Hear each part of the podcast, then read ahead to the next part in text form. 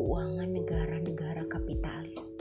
Bank Dunia dan INF dianggap sebagai senjata instrumen keuangan terpenting yang digunakan oleh negara-negara kapitalis adidaya untuk mendominasi ekonomi dunia. Syarat-syarat yang disusun oleh IMF terhadap negara debitur dirangkum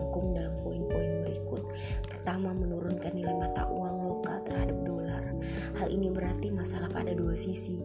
Pertama, naiknya harga barang-barang lokal karena turunnya nilai beli mata uang lokal dan tingginya biaya produksi.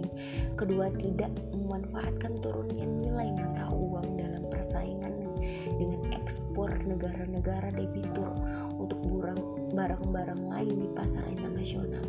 Akibatnya kurangnya ekspor akan menyebabkan adanya penjualan energi dan sumber daya negara-negara lemah dengan harga murah. Kedua, mengurangi tunjangan negara untuk mengangkat beban anggaran. Caranya dengan mengurangi kelompok upah serta mengurangi atau membantalkan pengeluaran dan pelayanan pemerintah kepada rakyat mencakup kebutuhan pokok seperti tempat tinggal, sandang, dan pangan, serta kebutuhan penting lainnya seperti pendidikan dan kesehatan. Akibatnya biaya hidup individu meningkat, kebodohan, penyakit, dan kemiskinan pun meliputi mereka. Ketiga, menetapkan program penghematan yang diharuskan oleh negara. Hal ini termasuk menaikkan tarif riba, pajak, dan bea cukai, meliputi kebutuhan pokok pangan dan keperluan lainnya, serta mengurangi pengeluaran yang semua itu akan membebani rakyat di luar batas kemampuan mereka. Sejak awal, reformasi yang diberlakukan oleh IMF adalah paket beracun yang dipasangi ranjau yang akhirnya menyebabkan rakyat kelaparan dan negara-negara bertekuk lutut.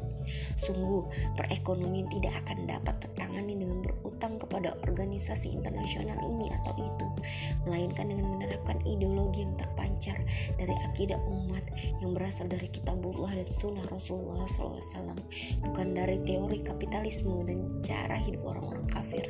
Sesungguhnya berutang kepada lembaga yang beroperasi dalam sistem kapitalisme riba justru akan menyeret negara-negara Islam ke lebih banyak kemiskinan dan ketergantungan Selain itu dapat mendatangkan murka Allah Tuhan yang Karena berurusan dengan riba yang dilarang syariat. Dengan demikian, agar ekonomi negara dapat bangkit dengan benar, harus dengan menerapkan sistem ekonomi Islam secara sempurna dalam rangka menerapkan Islam yang kafah dalam bingkai khilafah.